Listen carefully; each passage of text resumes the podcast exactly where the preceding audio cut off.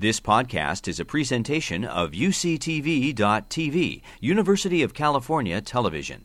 Like what you learn, help others discover UCTV podcasts by leaving a comment or rating in iTunes. Rituals and ceremonies can take many different forms.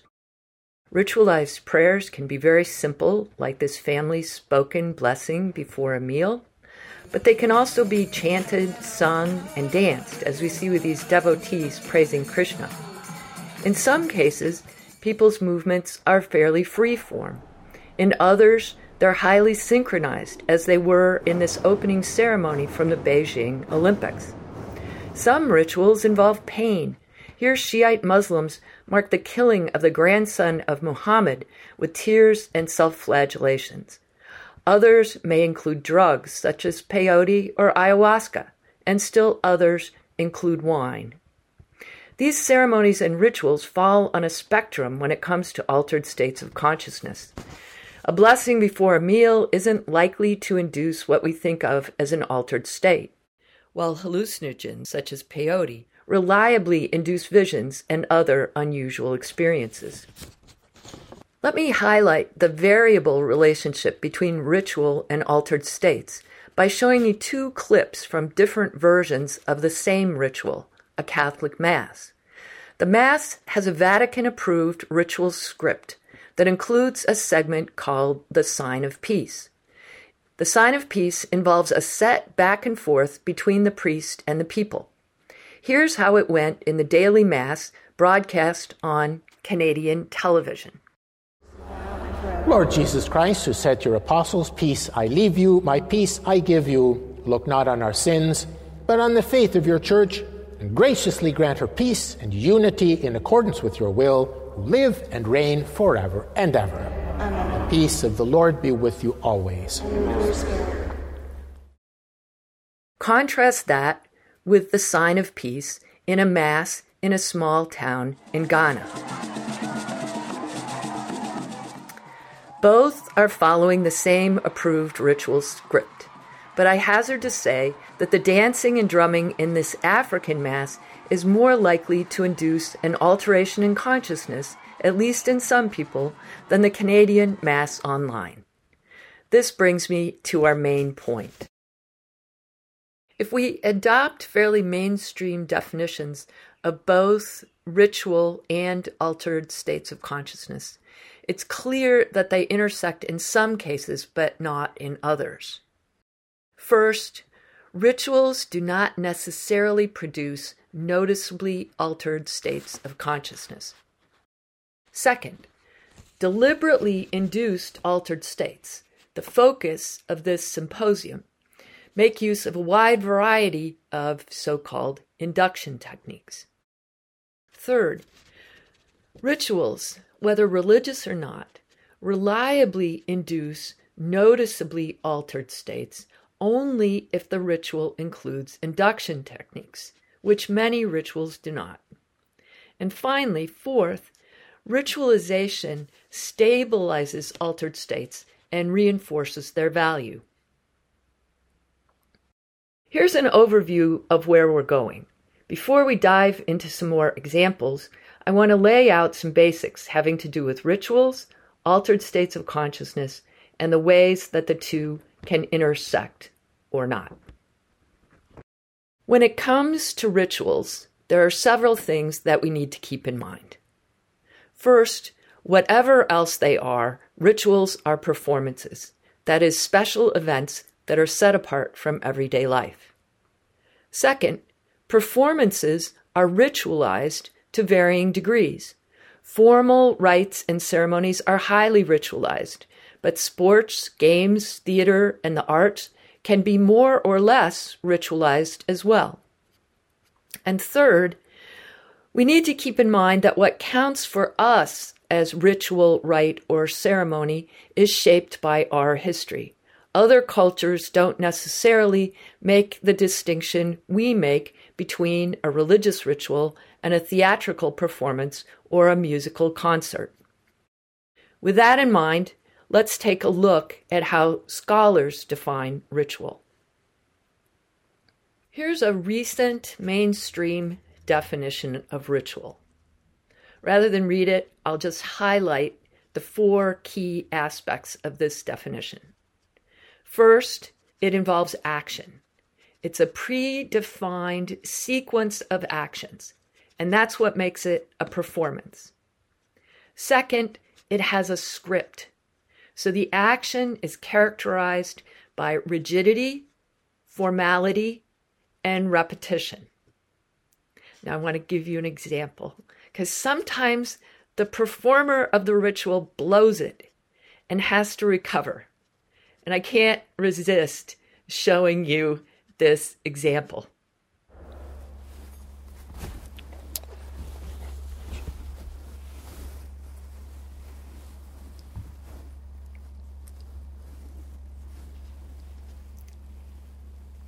So, in case you didn't understand what rigidity means, rigidity means that when you drop the cloth in a sacred ritual on the floor, you can't just pick it up and go on using it. you have to, you can't just put it back. You have to get a new cloth that hasn't been defiled, and then you can proceed. Okay. Third point meaning. The actions involved in the ritual are embedded in a larger system of symbolism and meaning. And fourth, the ritual has components. It, compa- it contains subroutines that lack direct instrumental purpose.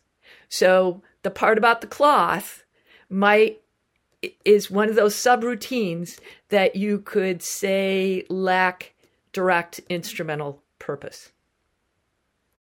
But for our purposes,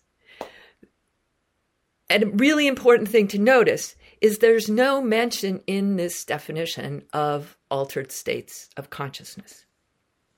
So let's turn now to how altered states are defined. The current definitions basically still go back to the one suggested by Ludwig back in the 1960s, and it's quoted here on this slide.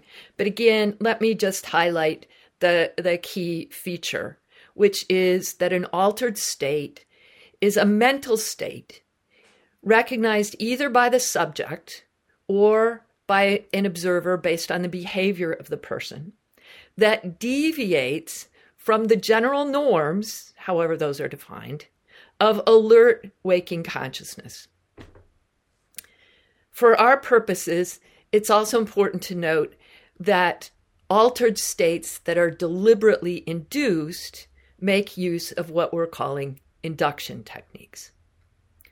Now, if you go to an expert source like Wikipedia, you can find a long list of induction techniques, and they include such things as breath work, dance, fasting, hypnosis, mantra recitation, music, physical exercise, prayer, psychoactive drugs, sleep deprivation. I can keep going on. The point for us is that these so called induction techniques can be embedded in rituals, but oftentimes they're not. This means that when it comes to relating rituals and altered states, we can ask a series of questions to figure out how they're related, if at all. We can start either with the rituals or with the induction techniques. If we start with the rituals, we can ask if they involve induction techniques, and if so, how the techniques relate to the ritual content. Are they integral to the ritual or are they optional, as they were in relation to the Mass? Or are they discouraged? Alternatively, we can start with the induction techniques and consider the extent to which they're ritualized. We can ask whether the ritual is, per, uh, is personal or collective, and we can ask whether or to what extent it's embedded in a larger system of meaning. Here we're going to start with the induction techniques. We're going to look at several. We're going to look at visualization, we're going to look at chanting and movement, and we're going to look very briefly at pain as an induction technique. And then we're con- con- going to conclude by considering the effects of ritualization. We can begin with a series of clips on visualization. In the first clip, Anthony Gale, a hypnotist, explains how he selected kids, high school kids, for a demonstration um, to a high school audience. These folks appear to be extremely good visualizers. They have an ability to internalize a picture quickly and easily, which is what a hypnotist is looking for. A hypnotist wants to see can a person take a picture and transmit that picture into action? If you invite them to imagine holding 100 balloons, do you get the arm autonomously rising? So I've identified these folks as being very good visualizers. In this next clip, Ashanti Johnson opens her TED Talk with a description of the personal visualization ritual that led to the founding of her successful exercise and weight loss program on the south side of Chicago. So every morning, as I was getting ready for work, I would have my favorite cup of coffee and I would enjoy it on my balcony. It was my ritual. I would sit down, and instead of looking out at the amazing view I had, I would look down at the parking lot and imagine that one day it would be my fitness gym's parking lot. And while everybody's, you know, seeking stability, you know, on the level of their family and their job, I was having these intense visions of my potential in fitness. Every vision would unfold just a little bit more, and it was becoming real. Visualization is going to help you to determine what you want so that you can fully realize your vision. In that last video, Johnson promoted the power of visualization in order to reach her personal goal. In the next video, a young woman named Hearth Witch introduces visualization as the foundation of magical practice. Visualization is the ability to see something in the mind's eye, to be able to almost physically see something as though it was in front of you. It allows us to add an extra layer into spell work and ritual, to be able to see the desired outcome that we want to achieve as though it's already happened, to be able to see in the mind's eye the energy that we are manipulating. The sequence illustrates several things. First of all, what good visualizers see can seem real to them, even if it's not. Second, Visualization can guide action and sometimes produce what's visualized. And third, visualization practices can be incorporated into personal rituals, such as Johnson's, or into collective practices and passed on by teachers, such as Hearth Witch. From an evolutionary perspective, we can think of visualization as a way of projecting into the future.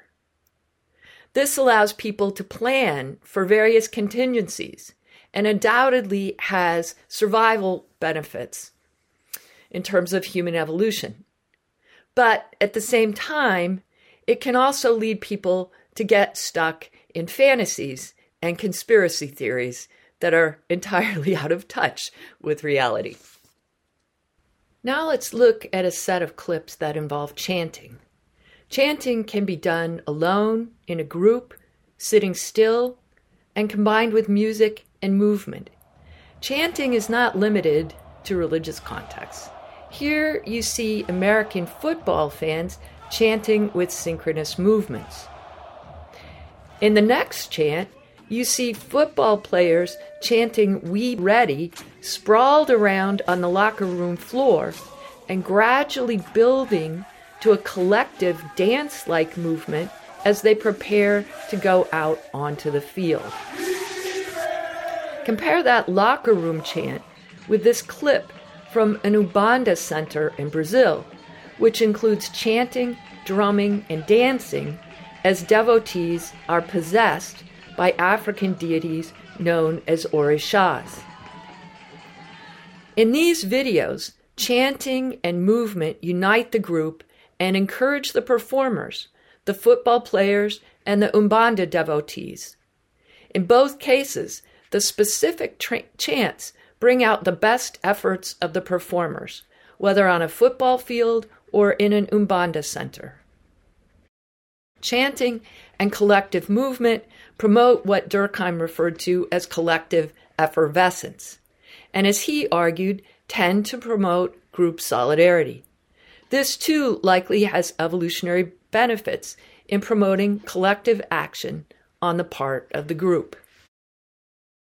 Finally, let us look briefly at extreme rituals, many of which, like the Muslim ritual we showed you at the outset, look like they inflict pain, whether through body piercings, firewalking, bondage, or self flagellation. Recent studies of some of these rituals indicate that performers may not actually feel the kind of pain we would expect, and instead experience altered states such as ecstasy, euphoria, or unusual mental clarity. The ability to split off or dissociate feelings of pain or threat may have evolutionary roots. Although some researchers view dissociation as pathological, others have suggested that it may have enabled people to process information differently in the face of extreme threats, and thus to have had survival value. To sum things up, we've considered three different types of induction techniques that may have evolved to serve different ends. We've looked at visualization, which enables future planning. We've looked at chanting and movement, which promotes synchrony and group coordination. And we've looked at pain induced dissociation as a means of reducing stress under extreme conditions. So, why would humans have ritualized these induction techniques? What added value might it have offered? We want to suggest three potential benefits. First, ritualization stabilizes the effects of the induction technique. The stabilizing effect is obvious in relation to psychoactive drugs, where both researchers and drug users have long been aware of the importance of set and setting in avoiding bad trips and promoting positive ones. This, we think, is likely true of other less reliable induction techniques as well. Second, ritualization reinforces the value of the altered state by integrating it into a larger system of meaning. This in turn generates expectations, which helps to produce the desired results. Third, ritualization encourages the transmission of the techniques as a means of achieving the goals of the group. This isn't a one way street, however. Altered states can also add value to rituals as the two versions of the Mass that we showed you highlighted, induction techniques tend to intensify rituals and may make them much more compelling. Thank you very much.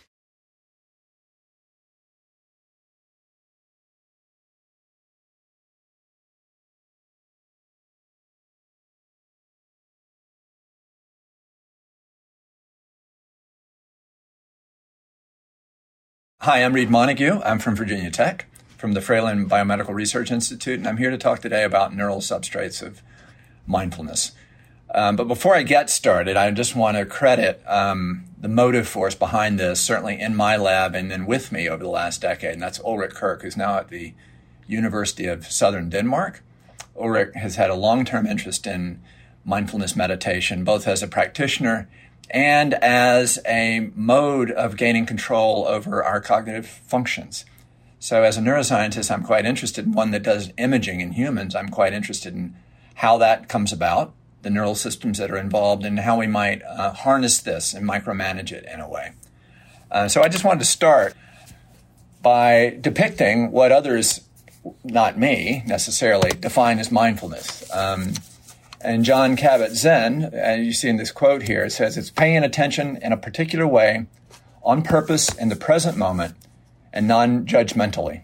Now, there's a lot of ways into mindfulness meditation, none of which I can depict for you.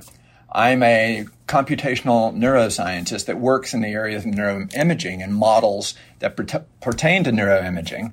And so I don't know how to make a comment on this kind of definition. But I do know how to think about cognitive control. So let me just say the way I see some of the aspects of mindfulness, and I think these are subtle problems. And that is something that we in the lab like to call the superpower. So there's something about humans that's obvious that sometimes goes overlooked, and that is we can interrupt our biological needs, our need to eat, to sleep, to excrete, flee, experience pain based on an idea, literally based on an idea. A person in a religion, a person in a group, a person can come to think anything they want to think, use that to gain control of everything they do, literally, to the extent that they can even kill themselves. This is a kind of behavioral superpower, and I think it's probably fair to say that if it's not unique to humans, it exists in a unique form in humans. Okay, so what? Well, the so what is what are the neural systems involved in this, and can we start to tease apart uh, brain responses and brain systems that have been identified that might impinge on this kind of uh, superpower as I've described it here? So I'm going to focus today on two specific question types. The first is um, mindfulness practitioners. Are they better at regulating emotional states during social exchanges? And in this case, we're going to set up a staged social exchange and we're going to ask, do people trained in mindfulness meditation, are they able to un- withstand fairness and unfairness better than people that aren't so trained? And secondly, does mindfulness impact the way valuation systems in your brain work?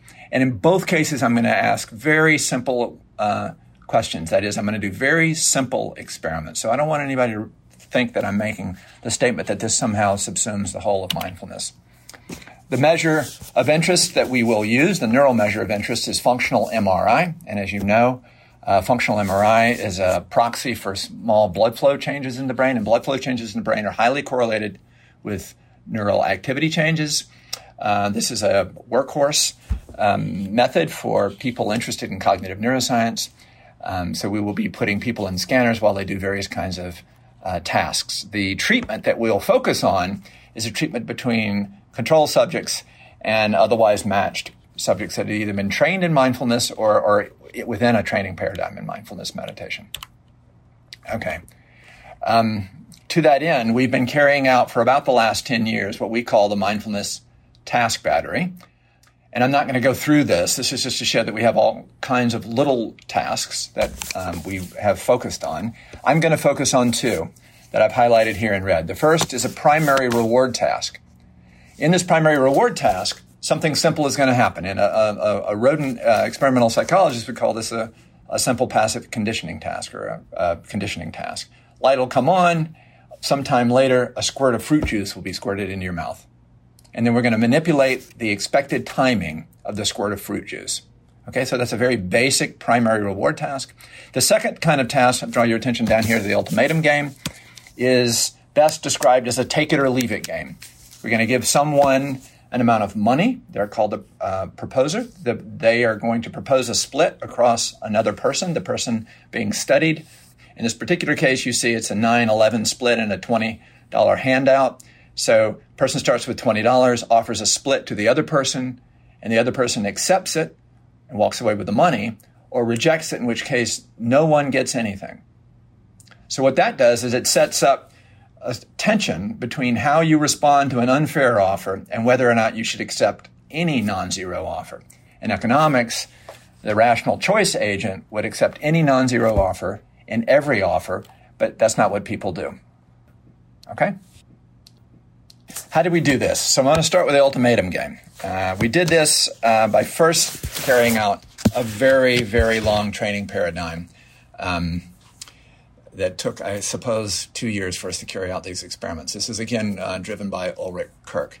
So we had a result some eight years ago um, using this kind of game, and you see it depicted here at the bottom. The black player is the proposer, and the red player is the responder. The black player each round is endowed with some amount of money and offers, in this case, X to the other person. So in the case that I showed before, it was $20, and uh, the offer was, I'll give you nine and I'll keep 11. You then get to choose whether you accept and get the um, nine or whether you reject because you don't like that split um, and no one gets anything.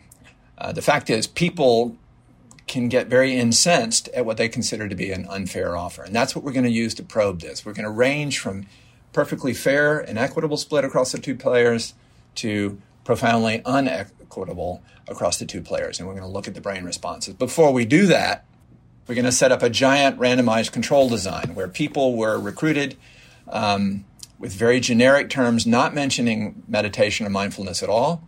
They were then randomly assigned what we call the mindfulness intervention group or the uh, active control group. And here uh, in my second bullet point, I call it the physical relaxation group. We hired um, trainers that were skilled in the art of teaching mindfulness meditation, and people came in on regular um, duty cycles every week, and um, we scanned them throughout the process uh, of being naive to meditation and then being trained in meditation. So these are naive participants randomly selected into the training group or to the active control group. The active control group got relaxation instructions for the same amount of time the others did uh, during the training paradigm. This is a, a published paper, but I'm just going to talk about a couple of the results in it. Okay? Remember how the ultimatum game works. So let me show you. On the x axis here, we show the offer size. Um, and on the y axis, I'm showing the percentage um, acceptance rate. So when there's an exactly even split, 10 to me and 10 to the other person, the responder, which is the person that we're probing here, accepts almost all those offers. There's just a little noise there. That is, if I offer, if I'm offered 10 and I know that $20 is being split, I accept literally all the time. As the offer size to me reduces from 10 to 9 to 8, and you see in the middle there 15 to the proposer, 5 to me, the rejection rates go higher, the acceptance rates go lower. But the, the main thing is that the two groups, the group selected into the mindfulness intervention and the group selected into the uh, active control, are identical across all those offer size levels. And they both show the exact same tailing off as the offer size diminishes down to the miserable offer of 19 to the proposer, and I take $1 away. Now, a rational agent should take the dollar. Okay, that's not what people do. There's this response in them that, you know, reacts to unfairness, and it's, it's important to react to unfairness. After training, after eight weeks of training and establishing that the mindfulness group is different in various ways, I showed you some of the tasks that we uh, did on the mindfulness battery, and I'm now just discussing the one ultimatum game you see that there's a separation starting at about 13 to 7, 14 to 6 splits across the two players. And the mindfulness group is accepting more and more inequitable offers as it comes. And frankly, with training, this gets to be more and more extreme. In other words, in a sense, they're accepting money that they didn't have before the offer and um, at a rate much higher than people not otherwise trained. So there's the behavioral result. The neuroimaging result, there are many actually. I'm going to start by showing you what does a region of their brain that we know responds to affective, negative affect. And this is the anterior insula. And I'm showing it here on the, on the left. Uh, you're looking at a coronal section through the brain, through the average brain of, I guess in this particular case, 50, 58 subjects. Left is left and right is right. Uh, and you're seeing an activation there, and I'm not going through the detailed statistics of any of this, I'm just hitting the high points. You see a strong activation in the anterior insula on the left side, you see a smaller one on the right side.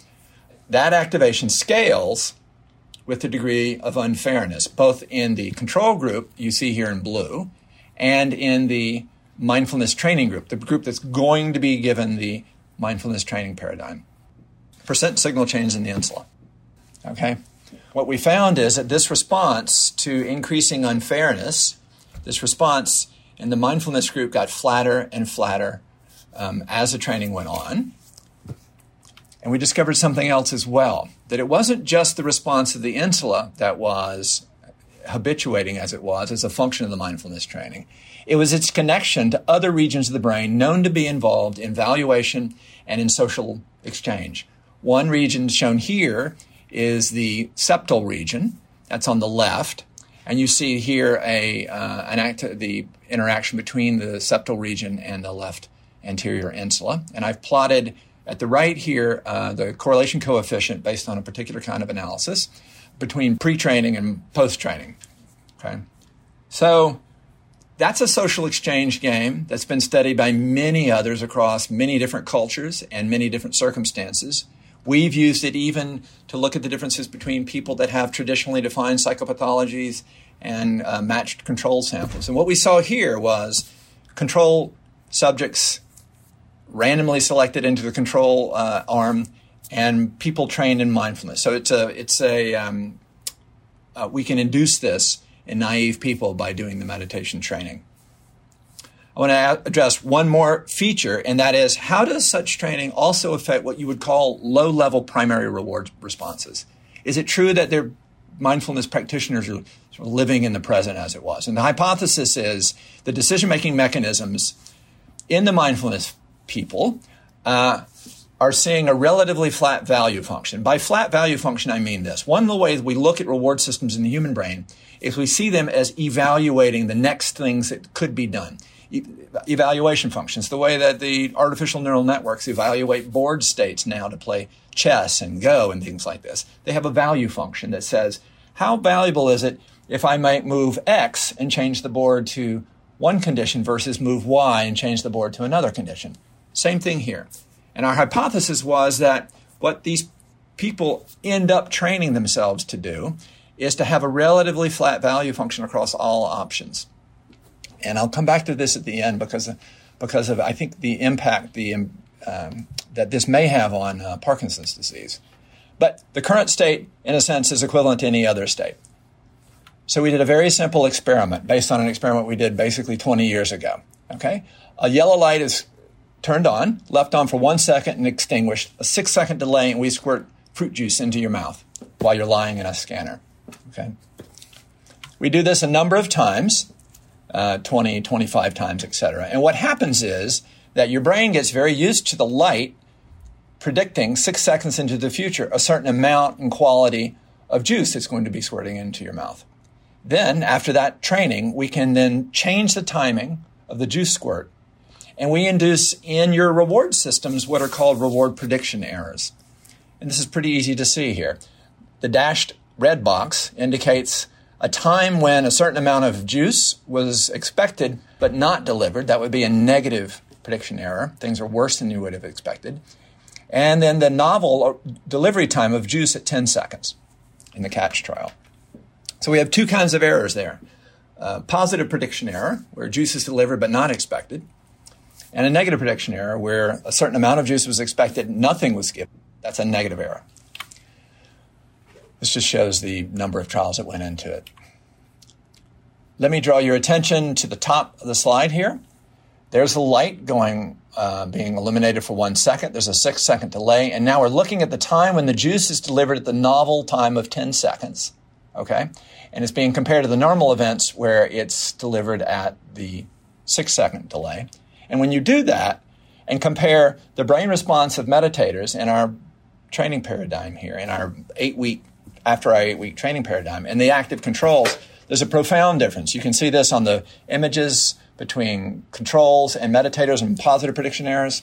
And then when you contrast controls to meditator brain responses, you see this down at the bottom, both in the brain response and in the percentage signal change in the left putamen. So this is um, uh, the putamen down at the lower left here. Again, we're looking at a coronal section through your brain, and you can see that on the catch trials, when the juice is delivered at a surprising time, the control brains in this region give a gigantic response compared to the meditators. And the meditators give no different response than they did to the normal time of juice delivery.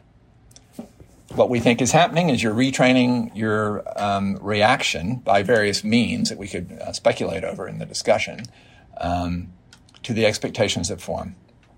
Here's the same thing for the response to negative errors. So this is the six second delay where the juice is expected, but nothing is delivered. Again, there's no response to this in the meditators.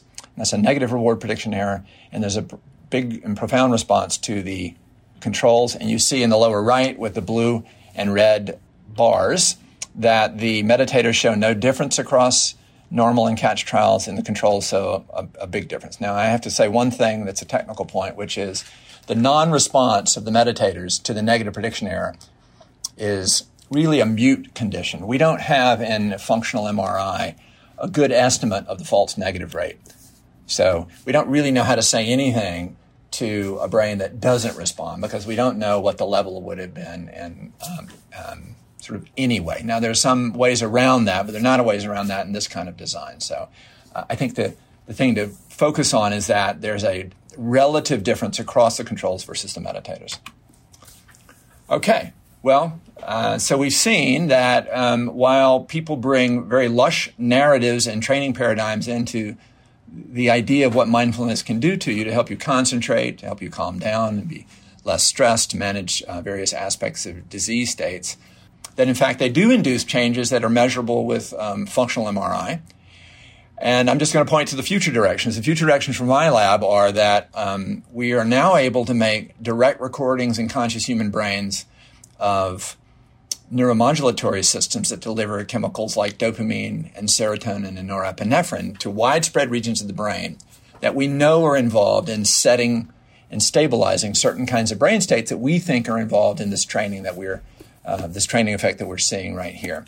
And so that's the future direction here. with It is direct recordings in human beings during uh, opportunities afforded by neurosurgery for making such recordings and looking at the direct impact on neurotransmitter release profiles uh, for uh, meditation. So thanks very much for having me. Hello, I'm Tom Csordas. It's a pleasure to be part of this CARTA Symposium on Altered States of Mind.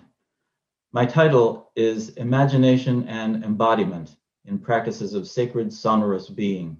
And I'm going to begin with a passage from the poet William Blake's Marriage of Heaven and Hell. The ancient poets animated all sensible objects with gods or geniuses, calling them by the names and adorning them with the properties of woods, rivers, mountains, lakes, cities, nations, and whatever their enlarged and numerous senses could perceive.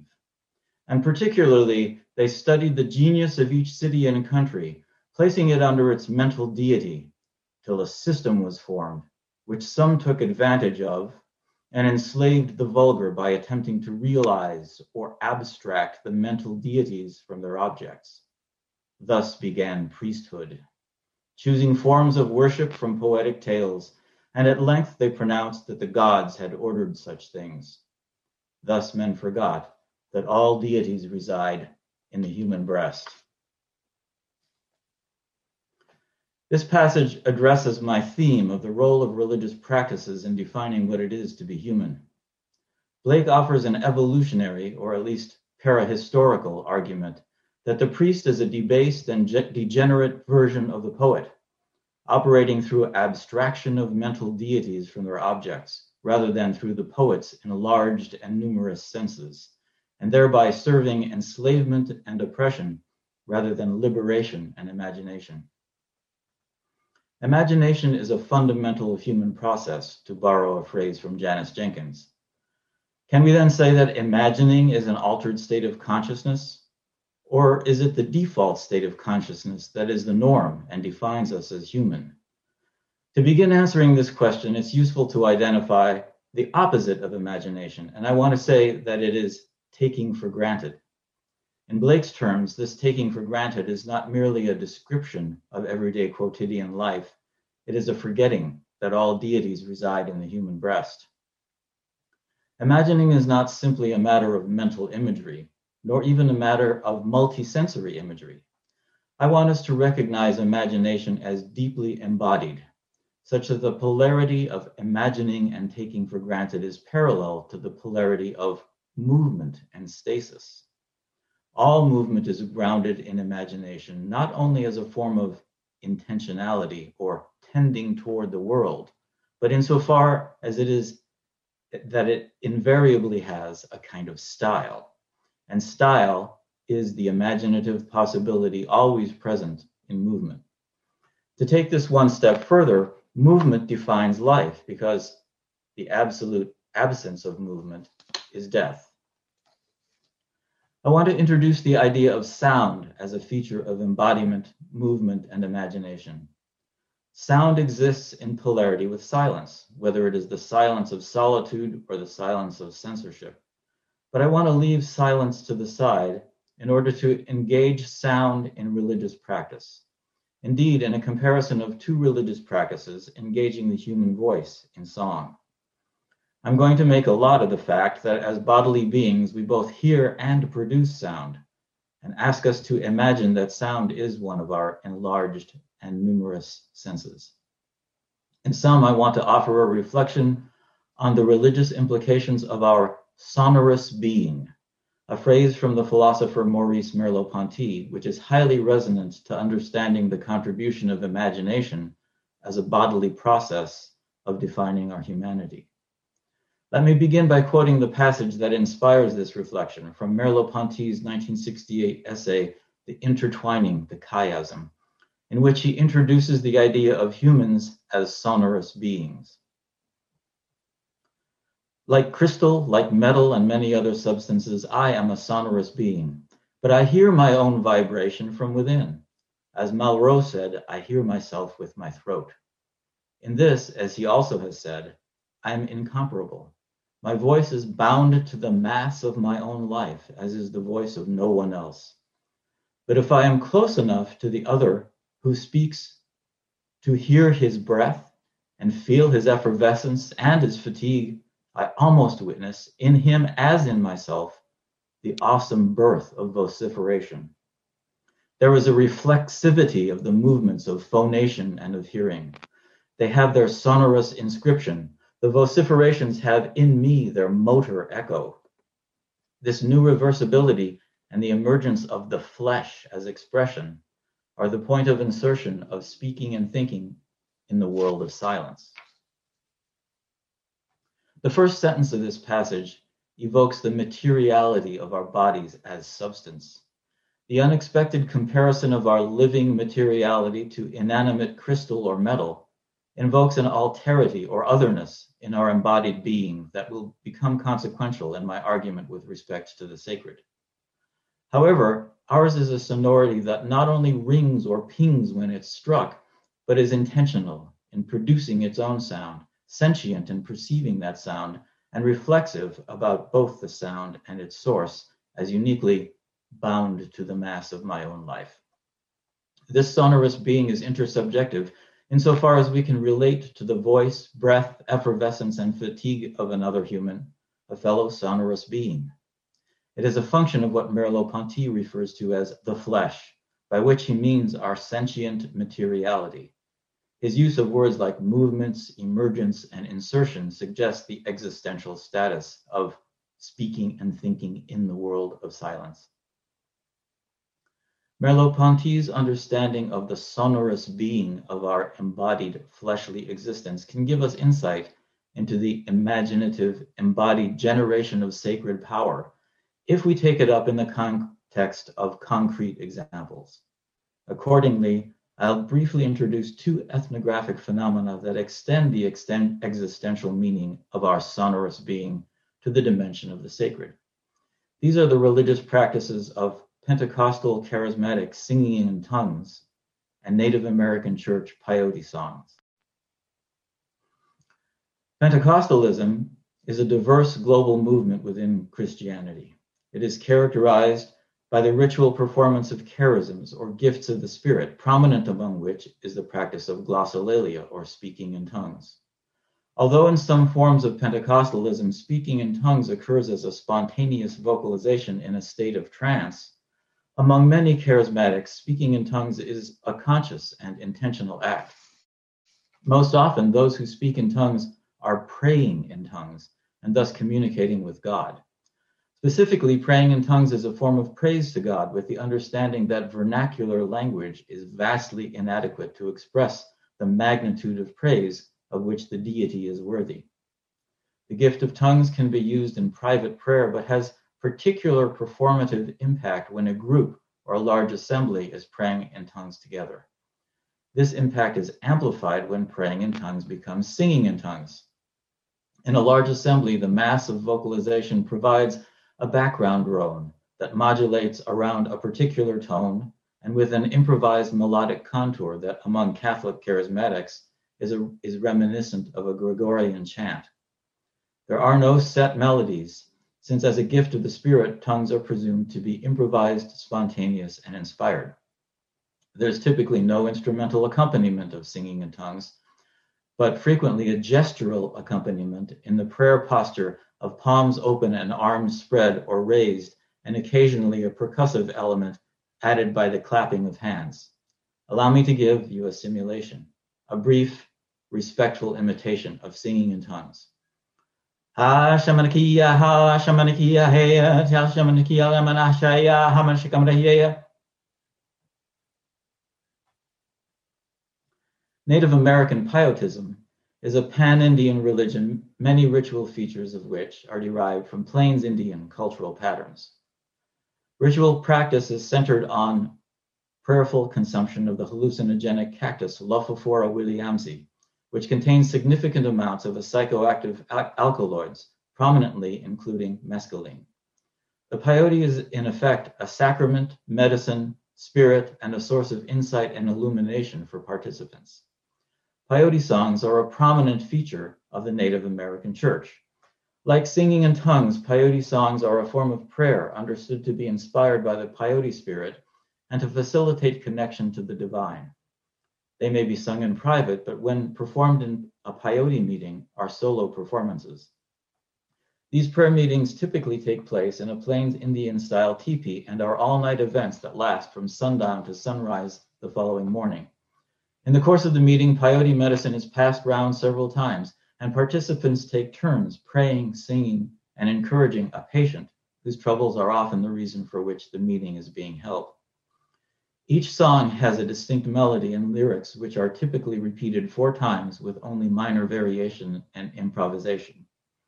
Individuals may have created more than one song and may learn songs from others. The singer usually self accompanies with a ceremonial water drum or rattle. In contrast to the flowing wave like quality of singing in tongues, the percussion amplifies the song's effect with a pronounced rhythmic element. Again, allow me to give you a simulation, a brief, respectful imitation of a fragment of a peyote song. Hey ya hinne ya hey na ho The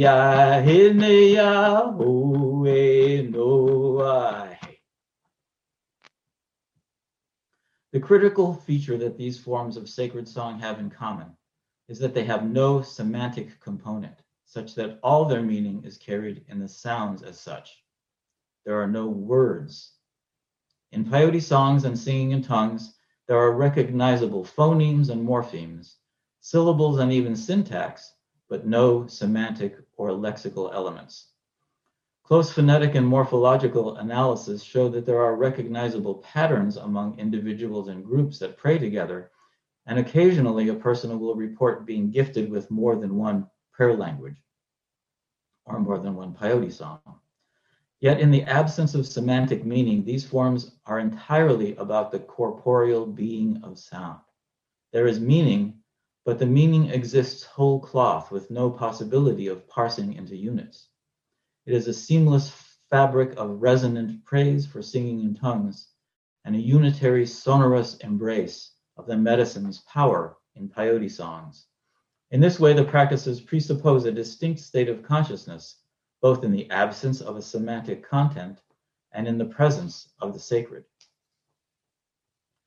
Merleau-Ponty makes two points about vocalization in a way that suggests there is something about the embodiment we have in common as human beings that forms the basis for experience of the sacred across these culturally distinct forms of ritual song. First, he says, I do not hear myself as I hear others. The sonorous existence of my voice is for me, as it were, poorly exhibited. I have rather an echo of its articulated existence. It vibrates through my head rather than outside. I am always on the same side of my body. It presents itself to me in one invariable perspective. I hear myself from both within and from without. I experience, and as often as I wish, the transition and the metamorphosis of the one experience into the other. And it is only as though the hinge between them, solid, unshakable, remained irremediably hidden from me. The existence of this hinge evokes the theme of reversibility so prominent in what Merleau-Ponty has to teach us about embodiment. There is the reversibility of my voice uttered and my voice heard. There is also a deeper reversibility of my voice articulated and my voice as I feel it from within myself. Second, when it comes to spoken language, Merleau-Ponty says to understand a phrase is nothing else than to fully welcome it in its sonorous being, or as we put it so well, to hear what it says. The meaning is not on the phrase like the butter on the bread, like a second layer of psychic reality spread over the sound. It is the totality of what is said, the integral of all the differentiations of the verbal chain. It is given with the words for those who have ears to hear. Merleau-Ponty's point is that meaning is always embedded in the sound of speech and is not something added to it. The absence of semantic meaning in the sacred singing we have considered does not render the vocalization inconsequential or uninterested, uninteresting. Instead, it points to the magnificence of sonorous being in and for itself. Indeed, the phenomenology of speaking includes far more than semantic and lexical meaning. The feeling of vocalization in our mouth and our characteristic vocal posture the corporal resonance of the sound, the echo and acoustic variation in our audition, the presence of others in the modes of intimacy or performance, communication through tone of voice, and the modulation between silence intervening in speech or speech in silence.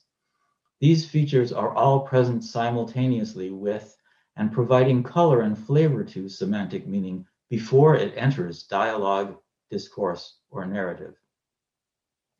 The phenomenological immediacy of sonorous being is evident if we allow ourselves to reimagine vocalization, speech, and song as bodily secretions, material emanations of sonorous being.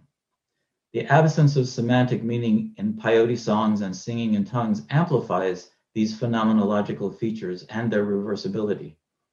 The reversibility of the voiced and the heard, and the different ways they feel or resonate, not only draws back the curtain on alterity or otherness, but instantiates alterity as an immediate bodily experience.